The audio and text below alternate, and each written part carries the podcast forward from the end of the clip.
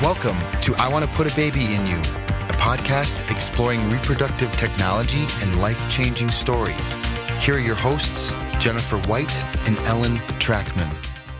Welcome to I Want to Put a Baby in You, a podcast where we talk about all things assisted reproductive technology. I am Jennifer White. I am here with my awesome, incredible, lovely, meeting Aww. my resolutions co host. Uh, oh, I thought, you, I, I, thought for a second, I, I was starting to say, like, oh, and then I was like, oh, maybe she's like talking about her dog next to her or something. But uh, no, no. Oh, good. No, it was me. It was me. You're talking about me. it was, yes. it was you. Hooray. Yeah. No, you, no, I, I, I do think you're awesome and incredible and wonderful. I mean, your dog but is also really sweet and nice next to you, right? I, I do have really nice dogs too, but, but uh, they do not normally make much of an appearance on the podcast. Every once in a while, they have barked in the backgrounds, but, you know, I, I don't need to give them shout outs. Um, yeah. so, hey, so I have a question for you. Do you have any, like, so today's podcast, we talk about like shifts in perspective um well not necessarily talk about we show a shift in perspective because last well, week we had melina on yes and, and we should give that that kind of precursor that if you did not get a chance to listen to last week's episode with yes. melina um go back if you want first. Like this episode yeah. is still fantastic standalone. You don't need it to understand it, but I think it's really fun to hear the different perspectives because last week was um, a young woman who was born through egg donation surrogacy, um, raised by two dads, and then today we have her dad on, who isn't just a dad; he's also an you know an ex- expert in assisted reproductive technology as well. So um, so he's good on his own, but it's also really lovely to hear both sides of the story yes. of her. So, about so go her. back, listen to that first, and then come back, okay, bookmark to here, and then come back and listen here again. Right, right at this moment. Yes.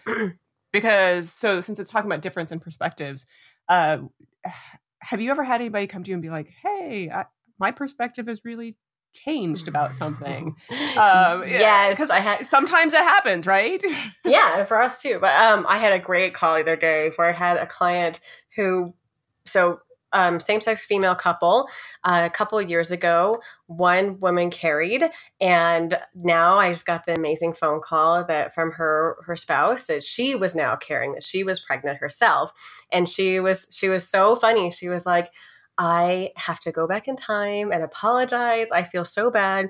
You know, when my wife was pregnant, she would complain and she'd be tired. And I'd just be like, suck it up. You know, I'd pretend to be nice, but I was just like, not really as understanding. And now that I'm going through it, I was like, wow, I should have been so much nicer. that was so funny. It was just like, how many spouses get that where they both get to experience right? that and truly That is understand. a really unique perspective. Yeah. I did suggest she should come on the podcast and tell her story. So Ooh, we'll see. So yes. might be an upcoming episode at some point. But okay, that was good. fascinating to hear both sides of, of that. Right. Yeah, no, that's awesome. I I love that we have this unique opportunity to hear both sides of this same because I mean our original intent was we just wanted to talk to a donor conceived child and surrogacy conceived child, right? That we were really excited about that. And then as we talked to her, we were like, oh, I wonder if he will come on too. And so and we're so lucky agreed. and so honored. Yes, it Thank was incredible. you, Will Halm, for agreeing to come on.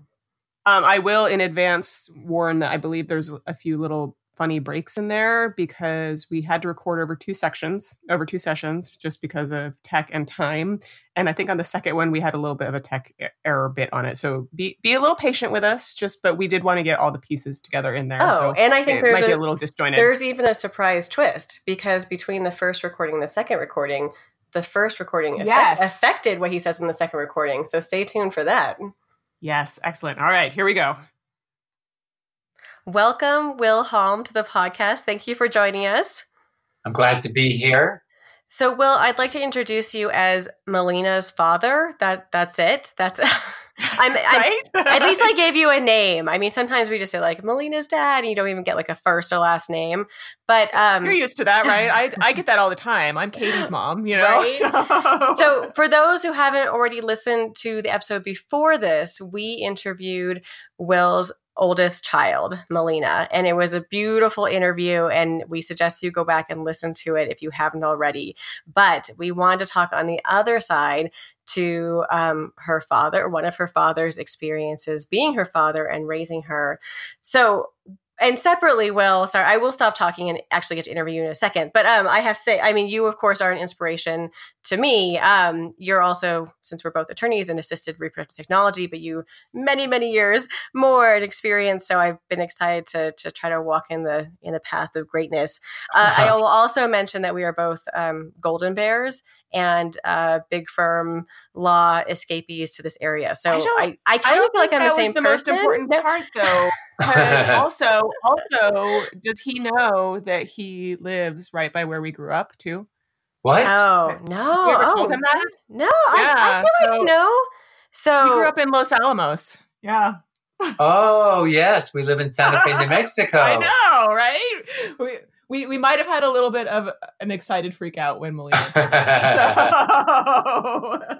okay. Let Let's start at the beginning. Um, how did you meet your future partner to co-parent children with? so my how do I meet my current husband? Yes. yes. Oh my god, you start with the hard one. Uh, well, we met at a gay bar at three in the morning. Woo. Whoa. This is the, well, that that was it in those days. That's how you met other gay men. Well, men, gay men met other gay men, usually through bars. But it was way before Grindr and online dating and all of that. We just did the old-fashioned way of going into a bar and seeing who was around. Nice. And um, that first 3 a.m. at the bar, you're like, hey, I'd like some kids. Do you see that in your future? No? You see surrogacy coming on their way? Yeah. Well, I, it took a couple of years. We did move in pretty quickly. Um, so he's the youngest of 20 children. And wow. What? yes, Wait, what? yes, that's a whole other story. Um, but I'm an only child. So I'm sorry, guess Can you do Oh. the short version of that story? uh, French Canadian Catholic, um, and back in the day, the uh, clergy or bishops uh, would knock on the door after you uh, gave birth, the mother gave birth or the parents gave birth, and say, "Okay, when's the next one?" So it was all about population growth back then. So all all same parents, everything. Same Wow. mother and father. Uh, they were each a year apart. So wow. Marcelin's oldest sibling, he's the youngest, oldest sibling is 20 years older than he is. Wow. That's amazing. Okay, and you had no siblings. Right. So I'm an only child. So I'm going to give you one guess as to who wanted children. um, not him. Yeah, exactly. Exactly. So I, being raised an only child, I thought, oh my gosh, I mean, I want to create a family. And of course, kids are involved in that. And Marcelin great. was like, well, I've already done that. I've been, you know. So he had to share a bathroom with, you know, 10 other siblings. So he was like, okay. But he, he was a good sport, uh, definitely Yeah. supported our, our efforts to create a family. That's great. And at that time, what did things look like? Did it look like this was, you know, you had friends that were going through surrogacy or adoption, you had options? What did the landscape look like? Okay, so this is the dark ages. Uh, Right. We knew no one, no one who was uh, trying to do the same thing, other than a few uh, gay parents who were trying to do adoption, and uh, the professional support. Everyone from psychologists to lawyers to the few agencies that were around back then uh, were, and the medical professional as well, very unsupportive. Wow. Yeah. We got the questions. So why do you want to become parents? I was like, wow, if we're a straight couple and just got married, would you ask us that question? You'd say, when are the kids coming? Right. Right. So with Yeah. that was why? Why do you want to do this? Mhm. So I said the same reasons why any person or couple wants to be a parent. and how did, so how many doctors until you found that right doctor? Right. So uh, we explored adoption first. So this was more than 25 years ago. Uh, so we looked at adoption first, and you had to go through the motions and the ruse of, you know, being roommates. And one I was going to say it's still Ah. really discriminatory back then. Yeah. it- yes, it was. And so it, the theory is it's a single father uh, adopting. Is that the idea? That that's with a, roo- better? with a roommate. the roommate. Yeah. Wow. and I just thought it was, I didn't feel right to me to go through that process and have to lie. So uh, IVF and surrogacy was just beginning. We had, you know, IVF was getting, you know, getting more common amongst uh, couples with fertility issues, but there were also some surrogacy cases popping up, and we decided we would explore that. So we kind of went full steam ahead as far as we could, but of course there were like so many roadblocks. Wow. And Yeah, how did you? sure. I mean, right now there's like so many egg donation agencies and surrogacy agencies and doctors to choose from. How did you find those pieces? Uh, literally through word of mouth. Wow. friends of friends, acquaintances. We uh, made some, we made some bad choices, but thankfully none Oh. of them actually produced a child. But we went through our share of all the things that I now advise my clients not to do. We did. So Interesting. We had so can I? Can I donors, you yeah. tried?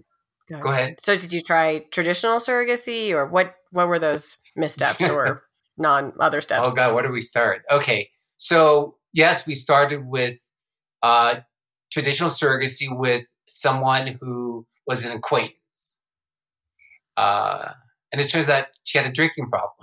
So- Oh, yeah, yeah, yeah. no. Surprise! Yeah. So there was no background check, uh, genetic counseling, no uh, psychological evaluation, no MMPIs. We just found a woman who we sort of knew, who seemed nice, was willing to do it, and we uh, really pretty much wasted a lot of embryos. That thank God, thank goodness, no pregnancy resulted. But we went through a number of cycles, very expensive, and we went through a lot of you know unhappy times. That sounds like uh, what a lot of people also still do if they search through groups like Facebook and things like that, though sometimes. So that's So, but- still common. but you had embryos, so you also had found a donor before this. Well, no, this was traditional surrogacy. Oh, okay. So yeah, okay. so we did IUI and all of that. got it. Got it. okay. Um, yeah, and then we also tried with the same. So the, the woman that we tried to use as a traditional surrogate, we also tried to use as a gestational surrogate and did create embryos. So we did find one doctor, uh, Dr. Mesro, who no longer practices, but she was willing to help us. Uh, she was affiliated with USC, but I can't tell you the number of doctors who are currently active helping gay people and couples who refuse refuse to give us any medical uh, treatment back that then. has to be hard to see and bite your tongue. yes, it is. Yeah. I mean, I can even just a short time comparatively that I've been practicing, I've seen a big shift. So I have doctors who said they would never work with same sex couples, and now they do for sure.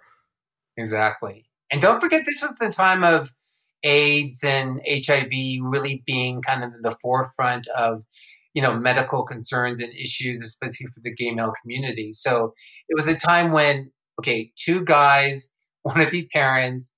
There's no mother, which, you know, course there's no mother, but everyone kept pointing that out. Three is professional, lack of professional support. And yeah, a lot of the medical community was freaked out about HIV and AIDS. So I think there was just a lot of stuff swirling around 25 years ago that uh, really caused us a lot of problems and why it took us years and years and years to have our first child. Wow. And just to give a little background, you at least were in a better position than than many other same-sex couples. So you're a lawyer and your your spouse is a doctor, right? Correct. So hopefully were those helpful? Well, uh, even though my husband's a cardiologist, he did know of do- other doctors at USC. So I think that did help as far as finding one one doctor who was willing to create embryos for us. and being a lawyer, what kind of lawyer were you at that Oh. time? I was I was a corporate lawyer with a large firm in Los Angeles, Perfect. Gibson Gibson Dunn and Crutcher. So um, I was not doing anything in this field. So our first agreements pretty much were go to the library, you know, sketch out something on a napkin, Wow. Yeah. sort of sign it. I mean, yeah, well, I mean, in those days, we were just so desperate to find anyone who's willing to even entertain the idea of working with us or helping create a family that you know, we didn't ask a lot of questions. We didn't make Your a lot of donor, you didn't require to have like a perfect SAT and be 5'10. Oh my god! so how did you find your donor then? If if this was not, I, I mean, the typical way we we look at things now, right? You go to the agency, you look at the catalog. I mean, I assume that did not happen for you. Yeah, I wish we had a catalog. Uh, so it was again word of mouth, friends of friend. We went through several donors actually. Um, none of them created um, anything, any child, at, you know, for years. And then finally, we finally for Melina, who is our oldest child, after years of trying inappropriate surrogates. I mean, I can't even. I'm embarrassed to tell you how bad our initial surrogates were. Again, they none of them got pregnant but one was in Guam Wow. who it turned out was an alcoholic and said she was pregnant and milked us for money. We sent money to her like every month. It turned out Oh, she wasn't pregnant. I mean, all the horror stories you can actually tell people that yes, they become true if you don't have professional support. How did you find out she wasn't pregnant? Did she fess up or we went we went to, we went to like Guam. surprise? Surprise? surprise! Yeah, Oh, yeah. wow. Okay. Surprise! Yeah. Oh, you're you're wearing a bikini and you're supposed to be six months pregnant. How did that happen? Awkward. Oh my goodness. Yeah. so um, anyway, so we uh, so with so for Melina, what happened was so we still had the same doctor. Uh, one of Mel- uh, Marcelin's colleagues in the medical professional field was willing to be a surrogate, and I had a friend who was willing to be an egg donor, and we so we had necessary ingredients to you know make it work. And we were this time we were kind of like ready to jump off the cliff. Like if oh. this doesn't work we're just going to give up. Because it, we had been at it for like you know four or five years by then and exhausted and it was expensive and we had you know, so many weird people in and out of our lives that just oh my god i can't even tell you there's even more than Okay, give, give, it, give you. us one So, more. One more. uh, so anyway so finally oh my god, I can't even tell you. Uh, yeah. so- I mean, some of the donors that we met, we you know, again, they were 25 and young, and turns out, you know, they've never had a kid. They uh, one now has this Oh. horrible family history. Found out, so you know, just you know, we kind of we dodged some bullets actually along the way. So yeah. So with Melina, so we, okay, so uh, we created uh, 10 embryos with our friend. No, 12, 12. And we, tra- and back in those days, you transfer a whole bucket full, right? Just to get one because, you know, Right. technology Yeah. wasn't very good over 20 years ago. So the first time we transferred five, they didn't work. Then we transferred another five and resulted in twins, but there was a miscarriage early on. So we had, okay, so Oh. I hope I can say this on a podcast, uh, but the last two were the crappiest, according to the doctor. They were like fractured, and the, they she just stayed until the end. And like, okay, so we had two frozen ones left. The doctor says you have like a 20, 30% chance because they're just like not very good. And uh, and we really did say that, you know, we just can't go through this again. And uh, miracles, the miracles, uh, Melina was so you know, Melina started as a, as a crappy embryo. crummy embryo. Wow. You're not the first person that's actually said that as well. Yes. So we had another guest who, same thing. They transferred two. One was really great, one was really bad, and they know which was which because of gender. And Uh-huh. a really horrible one. The one the doctor's like, "We're just gonna chuck that one in there because whatever." So you and never that's the one that know. took. Yeah, so you never know. shows tenacity. That's what it is. Tenacity and perseverance.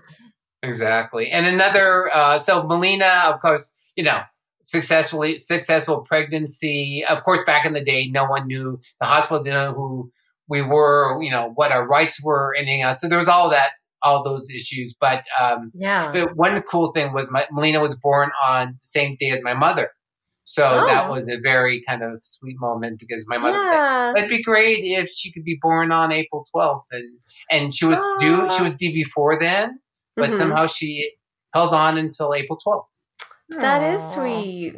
Love it. So in the hospital, were people judgy or how did that go? And you're there, we're like, we're the parents. Yeah, um, I don't remember too much, but I just I think they were they were not judgy so much as okay, so kind of just confused about legally what to do and and there were no medical issues, thank goodness, because then they would have really been in a tiz about you know NICU and who signs papers and all that sort of stuff. Right. Well, so what did you do? I mean, since obviously you were a trailblazer in all of this legally, do you want to go back and address how how how you got there? You know, so uh, from the legal point of view and Melina's birth. Yes. Okay. So uh, of course, you know, again, I probably sketched out some sort of rough surrogacy agreement, but it was really with friends. So the legal yeah. part. So she she so signed the napkin. Okay. Yeah, exactly, exactly, exactly.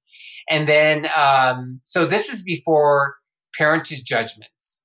Um, period. Right? There, I mean, there, as far as I know, there were no parentage judgment issued anywhere around the globe in the surrogacy case at that point. So uh, we, uh, one of our names went on the birth certificate, and the other had to go through a second parent adoption.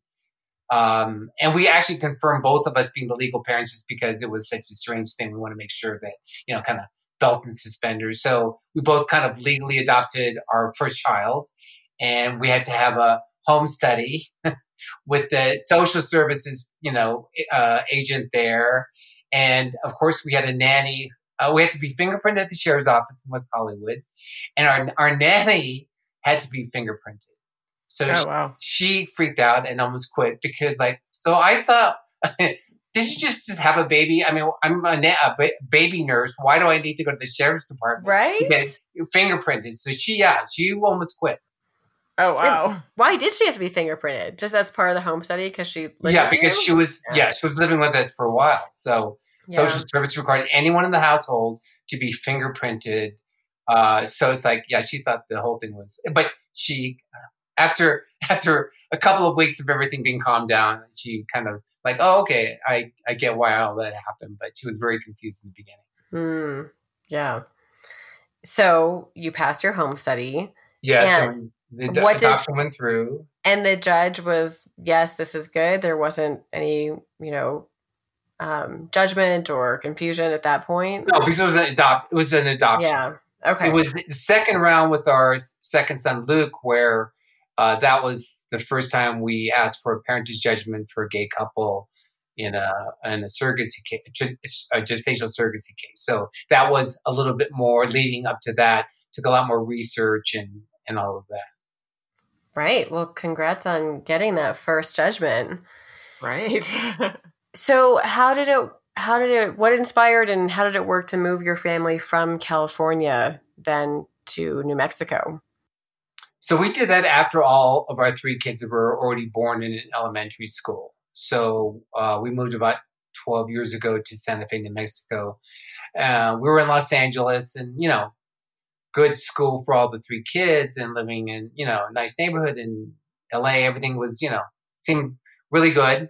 And then I think just we all wanted to change and well, especially me and Marcelin, I think it's like, uh, you know, we're going to be here for the rest of our lives and kind of they had a middle age crisis of some sort, I think, and decided to move to Santa Fe and get the kids really out of the more, you know, bigger city kind of Hollywood esque, if you will, LA, yeah. and move to a smaller town. But it's been great for them. They're very grounded, and I think the Santa Fe upbringing has been really terrific for them.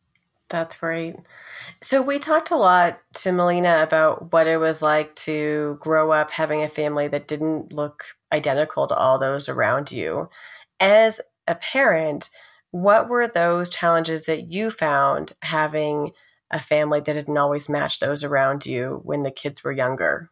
Um, so we were when the kids were younger, we were in two different, very different environments, right? One was mm-hmm. Los Angeles, mm-hmm. um, and then then Santa Fe. And I think there were a lot of similarities. I think there's a lot of diff- more more similarities than differences. Yeah. So um, even in Los Angeles, which was a very kind of well known private elementary school, there were uh, gosh, we were one of the first gay male couples um, at the school, which was surprising, you know, being in LA and everything else.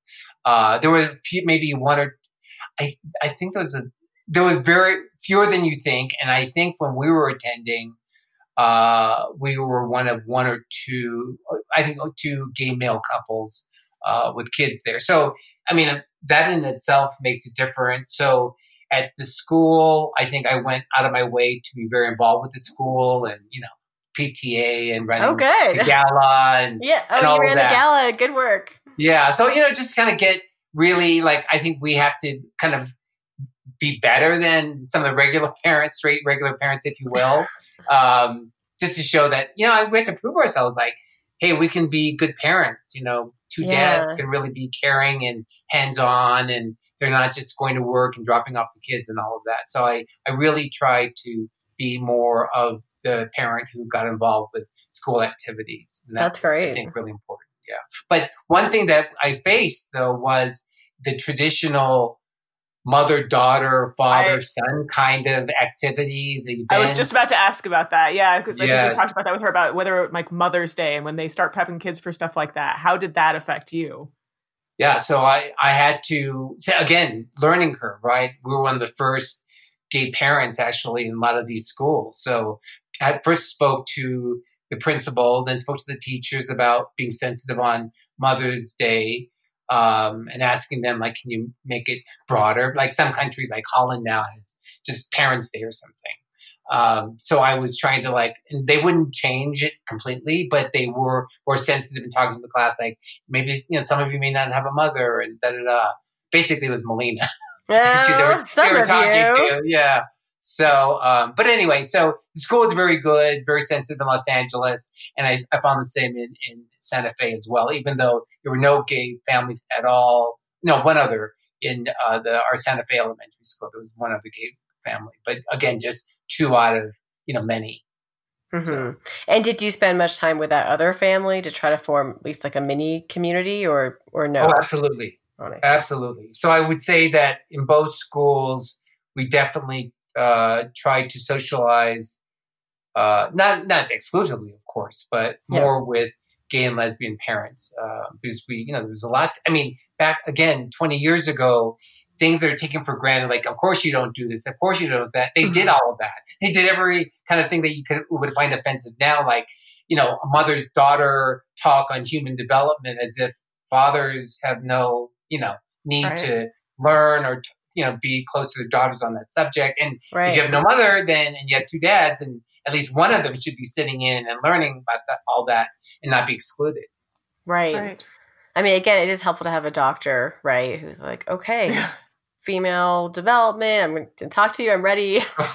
well, I don't know. He's a cardiologist. Oh, so okay. No, yeah. That wasn't I- part of med school. I don't know. I don't know. Yeah, well, it to was have more the talk. poli- it was yeah. more, yeah, it was more political than medical. Actually, I would say Mm. it's more of a political thing within the world of education. Things again that we take for granted today that 20 years ago they weren't even thinking about. They didn't, didn't see anything wrong with like a mother's daughter tea and a father's son football game or something. You know, they just didn't it didn't enter their consciousness that that, that was like, hey, you might be excluding some families or this doesn't fit every family model anymore. You know, so things have changed. I think a lot. I think a lot of schools are, you know, have definitely you know uh, moved moved forward and recognizing all sorts of different types of families, including the forms you get. Right? It used to be just Right. you know Mhm. mother, father, and you know all of that sort of stuff. And the classroom talk about family tree projects when you got Yeah. a surrogate and an egg donor, and I think it gets Right. so, and the teacher's like, well, we've been giving this assignment for,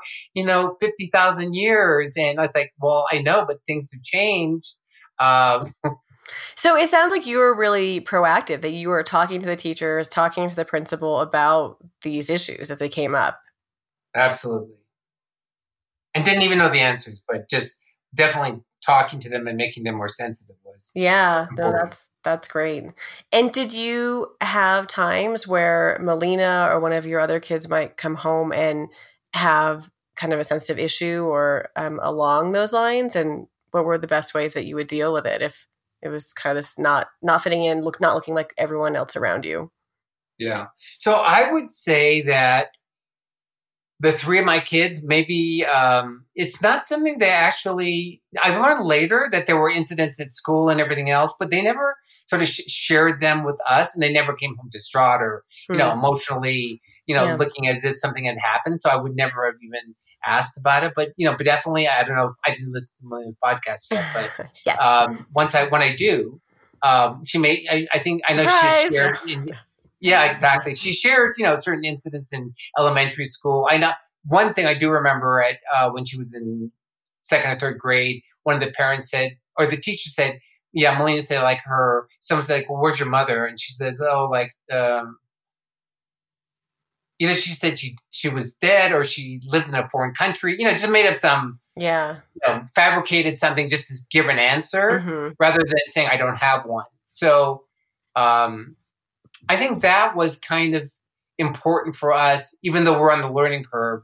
You know, we were very clear with the kids, like you don't have a mother, and in back in the day, it maybe sounded heartless or something because a lot of like, well, everybody has a mother. Can you really say that? Da, da, da. So we were questioning our own selves, but we really Yeah. did. She did really didn't have a mother, Right. so we couldn't really say, you know, your donor's your mother, or and we don't use we didn't use the term. Well, I was one of the first professionals, I think, to just use the word surrogate, not surrogate mother, because I know some families who've been really kids were really confused about the term mother, Mhm. surrogate, all of that. Right. So I was pretty clear they didn't have a mother, but it was something that maybe sounded harsh to the kids, or maybe sounded as if we're hiding something.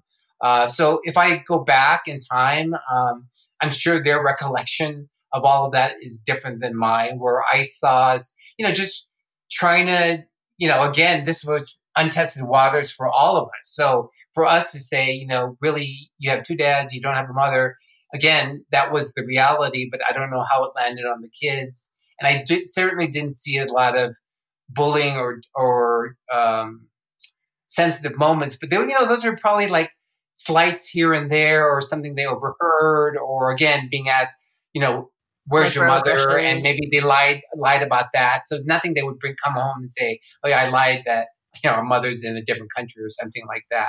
But I'm sure it happened. How did you talk to them about an egg donor and a surrogate? Was that something you started the conversation early, or just when it came up? How did how did you address that? Yeah. So um, certainly we talked about surrogacy from the beginning because every child knows that you know they didn't. Each of our childs know they didn't come from my right. Right. yeah, right. So that was the obvious. So you know they all knew the names of their surrogates. Um, you know, showed them some pictures, but none of them had been keenly interested in wanting more information. And we have, you know, uh, I keep in Facebook contact with uh, one of them, and uh, the other two I think we can we can reach. So we haven't stayed really close, Mhm. but I- I was gonna ask you that, know, 'cause- very friendly. Yeah, Melina, I because I asked her that question if she had curiosity because that's like the current trendy thing right now, of course, right? That all donor conceived children are, you know, have intense curiosity about who they came from, and she said she wasn't. So I was interested about you, like that. You said you were friendly with your donor when you when that started. So are you still?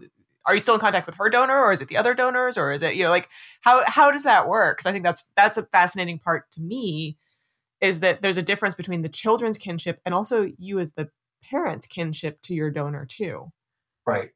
So each of the kids had, and it wasn't planned this way, but each of the kids had different surrogates and each had different donors. Because it was just because, you know, how, how many embryos you created and what, what worked in cycles and all of that. So, so, um, and, and with our second son, I had started already professionally thinking about creating something to support gay couples through surrogacy. So I was in a much more professional frame of mind when we were trying to create child number two uh, from, from Melina, where again we were just looking word of mouth, trying to find people who we knew because there was no there was no agency that would help us back then. Um, would help a gay couple. Um, so we we had to really rely on you know just again asking people. So with so with Melina and her her donor, who is a friend of mine, we haven't maintained um, communication, but you know, I, I know I can reach her. I know where she, what she lives outside the country, and she's married and all of that. So, so I could find her, but we've we've never we haven't been in contact for a while. Uh, her and her surrogate, um, Mar- who again, who was working the professional medical field, we haven't kept. I mean, again, everything ended very nicely and everything else. But once we had our family, we sort of uh, we moved away, you know, things like that. Just like you know, you're it's kind of like college friends. You know, it's you just sort of lose touch after a while, but but you still have good feelings. Yeah, Yeah. Do you anticipate that any one of your kids might be more curious about the donor, and you might be facilitating that in the future? Yeah, so I know how to reach. Um, so so with our second, our two sons, uh, child number two and number Mhm. three, it became more professional. So anonymous egg donors and agencies started popping up. So we use professional agencies for both of our Yeah. sons. So that totally changed dynamic, as you know, Right. right? Their numbers back in those days. So today you can see videos, you get a lot of information. Then I don't think even genetic counseling was done. I mean, it was just bare bones, kind of like, you know, had a medical visit. Um, She looks Hi. good. She reports Yeah. nicely. Yeah. I mean, even reputable agencies. I mean, you know, we've all learned so much. So this is really the baby steps of uh, donor agencies back. So Luke, our uh, middle is 21, and Harley, our youngest, is 18. So you imagine moving back to embryo stage with them and creation Right. of embryos and donors. That gets back into 20 years, a couple decades ago. So even the best agencies with well that are well intentioned didn't have the arsenal of information that we need we know now that you need you know all of this testing evaluation done it just wasn't done and a lot of times we didn't even, they didn't even keep records till you know after five or seven years so Wow. So so those two. So Melina's donor was a friend, but the Yes. next two anonymous. So you do not know. no no so well we knew there were numbers Okay. uh, but we don't know we don't know their, their legal names but i know the agencies So Mhm. I could, I know one of our donors, um, I contacted and that agency is still in contact with her. And, and if our son ever wanted to find out about that donor, I know we have access to that donor. And the second one, I know the agency is still in existence. So I'm pretty sure I could find out through that agency if we wanted, if my, one of our, the other son, one of that donor could, could track them down. But we haven't done, we haven't done that yet. Neither, neither of us has that. Uh-huh.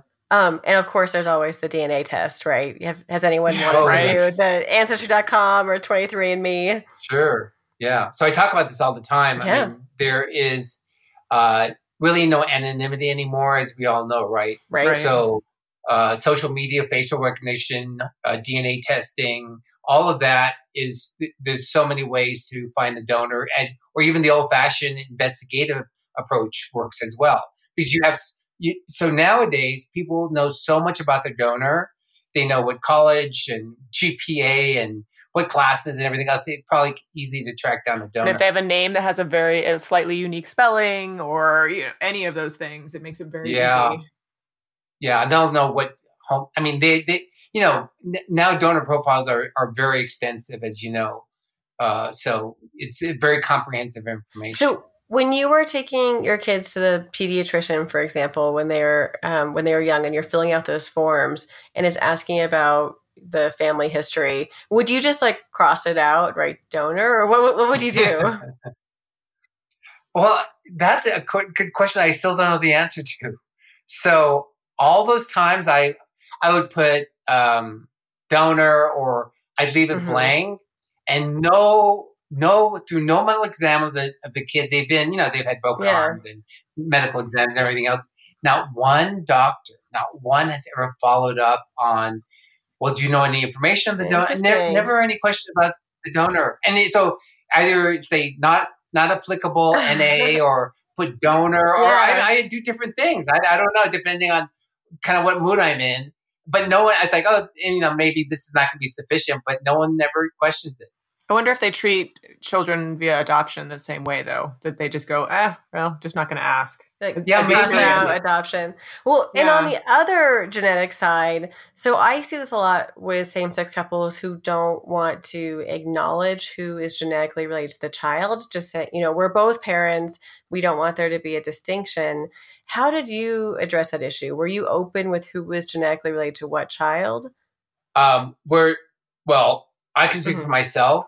I'm not open, and you know, uh, sort of my my Yeah. bias, I guess, is uh, again, I, I think families are created through Sure. many means. I think the biological aspects, to me, are way overplayed. You know, in our legal world and cultural society, the culture society, Yeah. and all of that.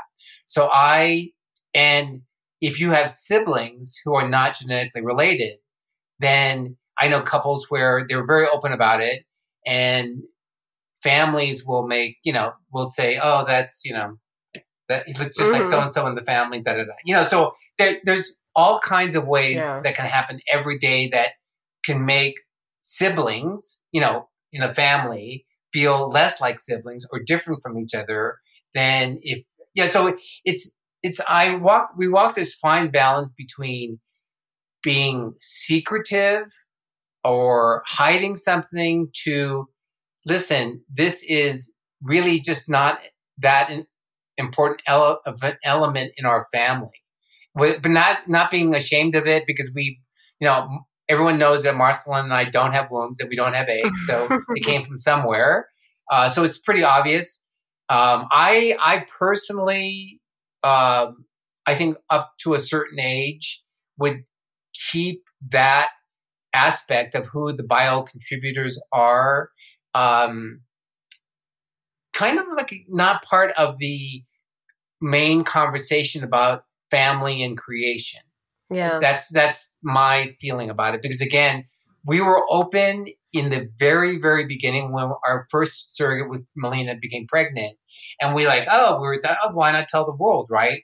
Well, of course, family members then Oh. started saying things that like, Oh. oh, I think maybe this was like the wrong thing. So I decided like just to shut up for a while and see how it played out. Yeah. And then I find that especially with having two other um, siblings after two other children after Melina, that accentu- accentuating the uh, biological part, I think overshadowed a lot of other things because we're so bionormative in our thinking. Mhm. That's one one of Melina's terms that I picked up. Uh, so I'm trying to. We're trying to say away from that. etiquette. Yeah, yeah.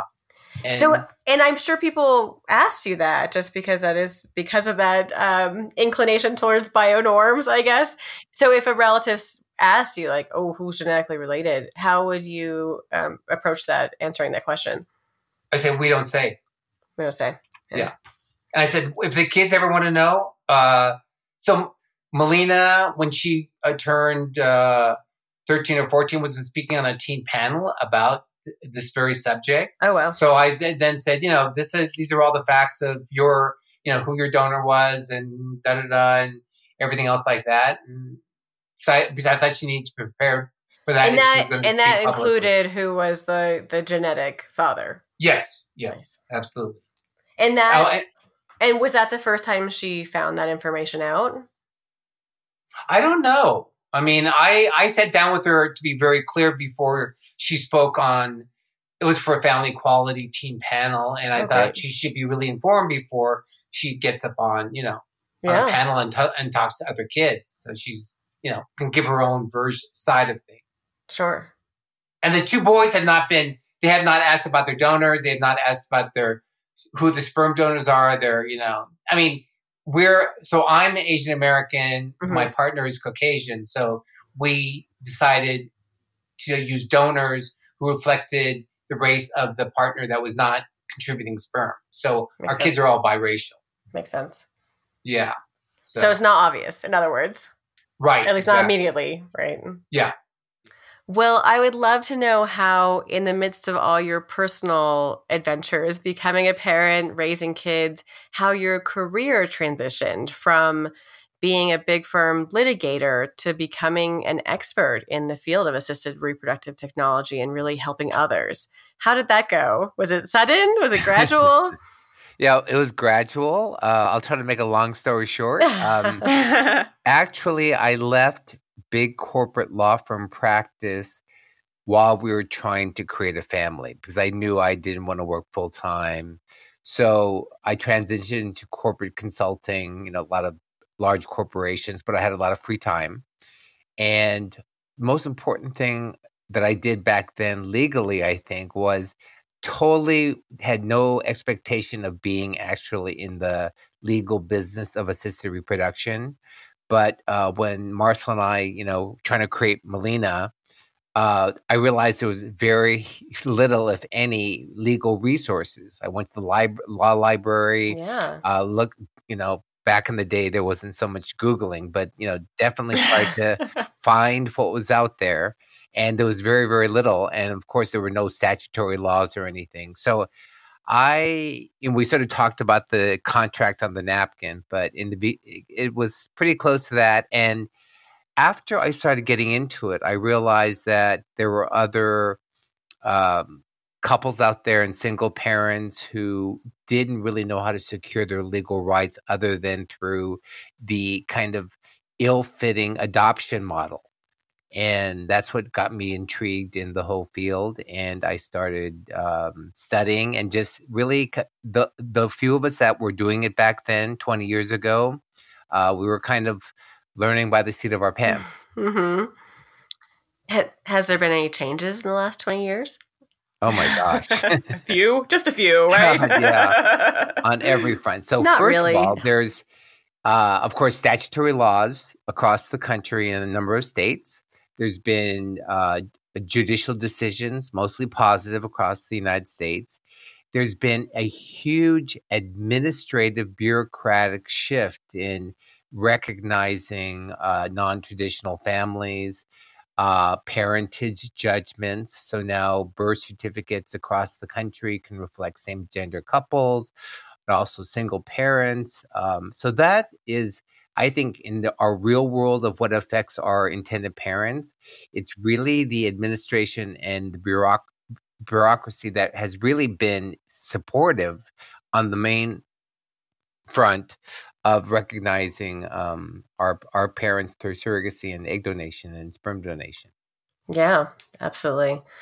How do you recommend that people who are in your in your shoes now, starting out, start? Where do they go for advice? Do you Well, give I think- consults? can they sign up- can they- can they sign up with you? I get a lot of emails and uh, you know requests.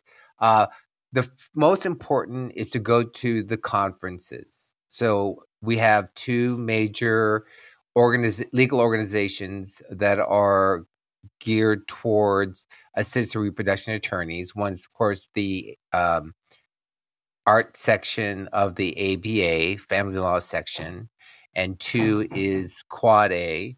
Um, Ellen, you're familiar with Quad A, of course. And so I would suggest that they attend the conferences um, and really kind of get to know the community because it is, even though there are a lot more attorneys than there were 20 years ago in this field, certainly there's a lot of um, attorneys. There's a lot of states to cover. There's a lot of counties to cover. So the practice has been really robust.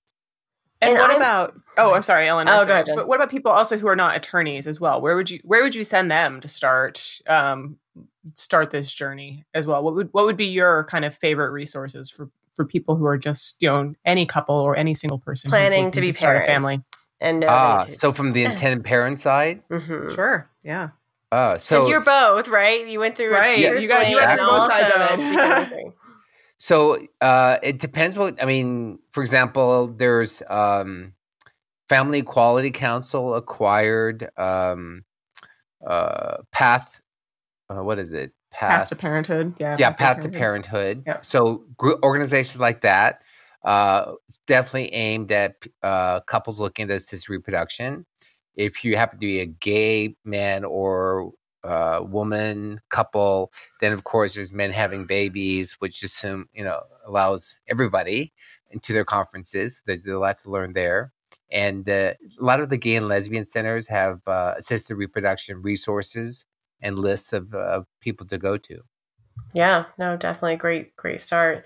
And I've kind of been amazed by all the other resources that are popping up. I don't know if there's some that you like or have seen, but where there's now kind of fertility coaching and Yes. agencies of agencies and lots of kind of general options that were never there before. You're right. You're right. So, you know, there's of course like there's seeds as well as an organization. Mm-hmm. And I Mhm. guess the reason I talk more about organizations is they're they're a little bit vetted because they've been out there, established, and you know they're held accountable by a larger population.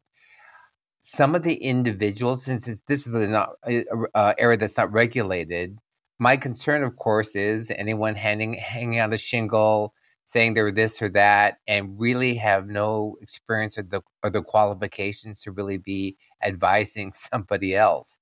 So that's my fear. Yeah, that's fair. So do your research, you know, check up on someone. I mean, it's funny we we talk a lot about kind of disaster cases and we did an episode where we talked about Theresa Erickson and um, specifically with Kim Surratt, who was involved with the FBI and wiretapping. And she always she notes kind of the irony that you know she was known as the expert and she was on TV and you know known by everyone.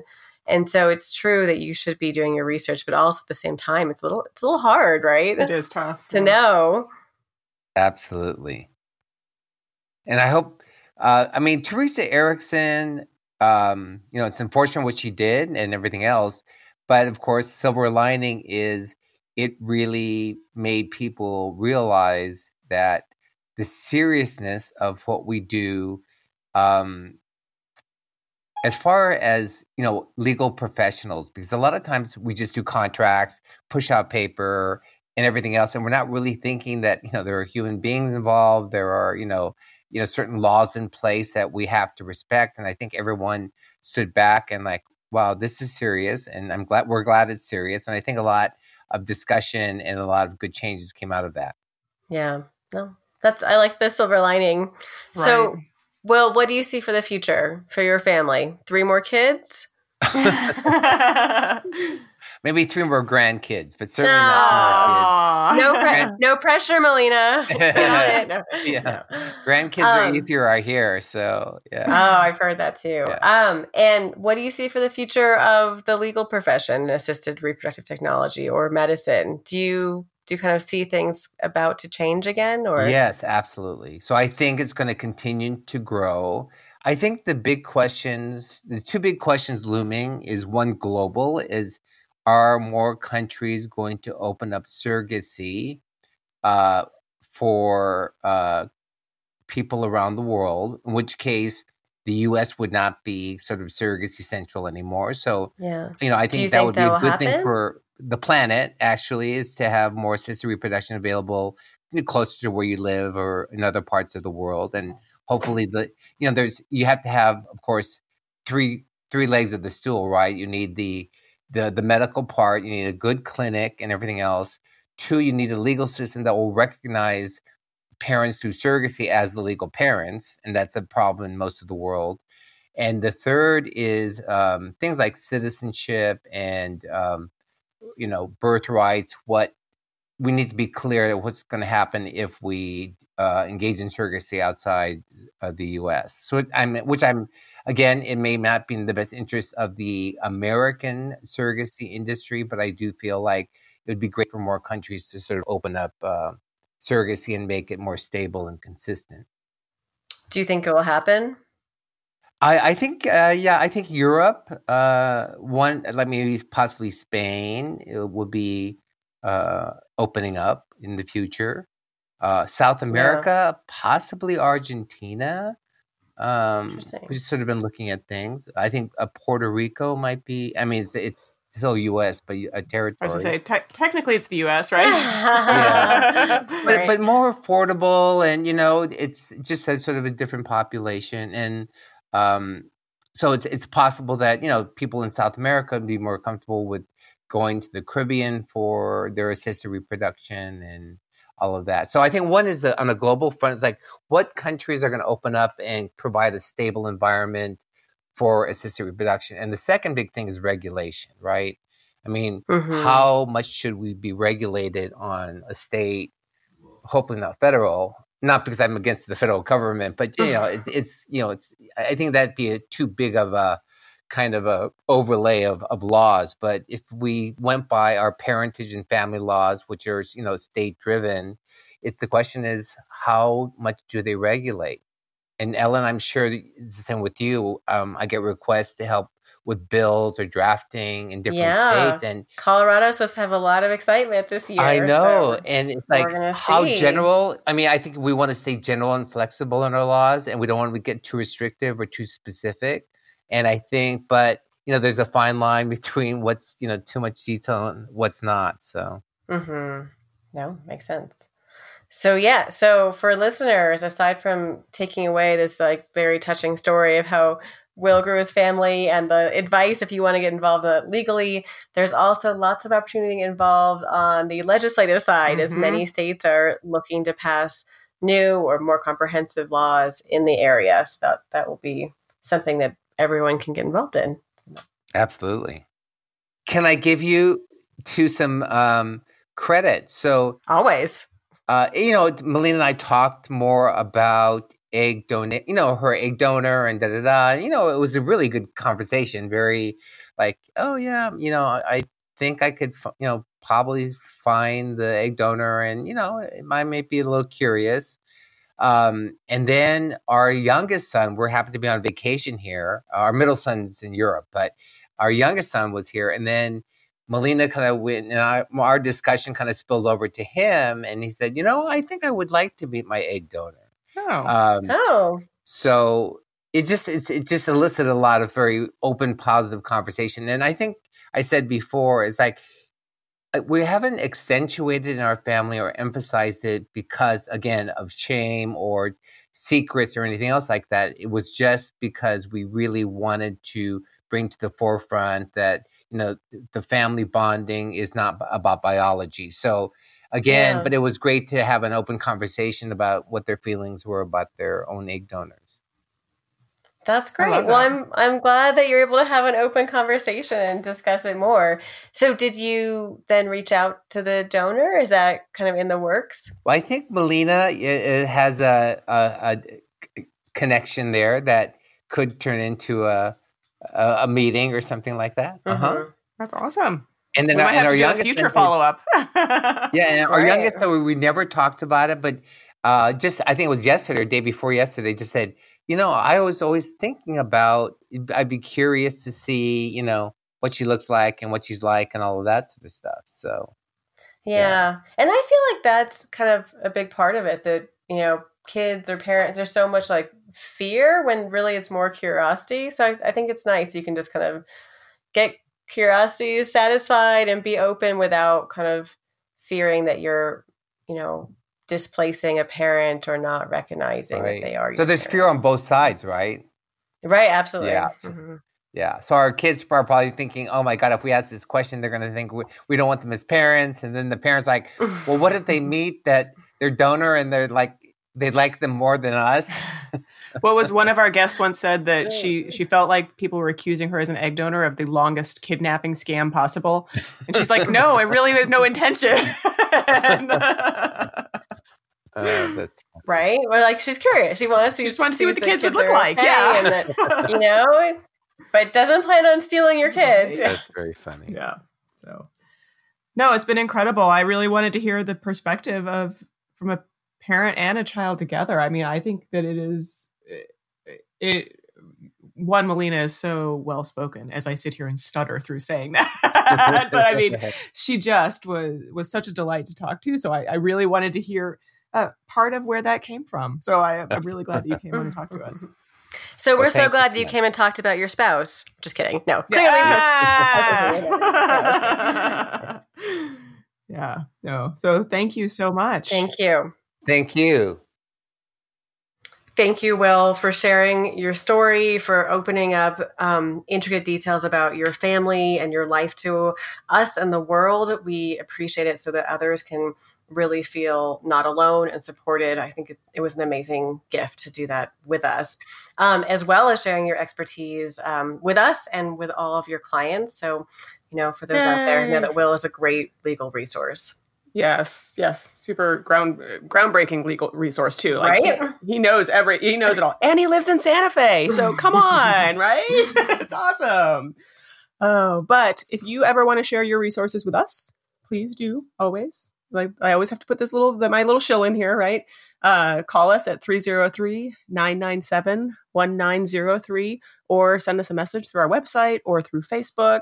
Um, Ellen's still working on the Instagram, so maybe don't send it on the Instagram yet or through Twitter. Because Do it. Maybe I'll promise. see it. Maybe. Oh, I don't know. Maybe try now it. There's, now there's gonna be a dare out there. we'll, see what will happen. Two years from now, I'll be like, what? I have a message on Twitter. Right? I have a message on Twitter. How did that happen? Oh, but no, huge thank you to the people that make us sound incredible. Chris at Work at Bird Studio. I'm going to thank Tyler first this time because then I won't forget.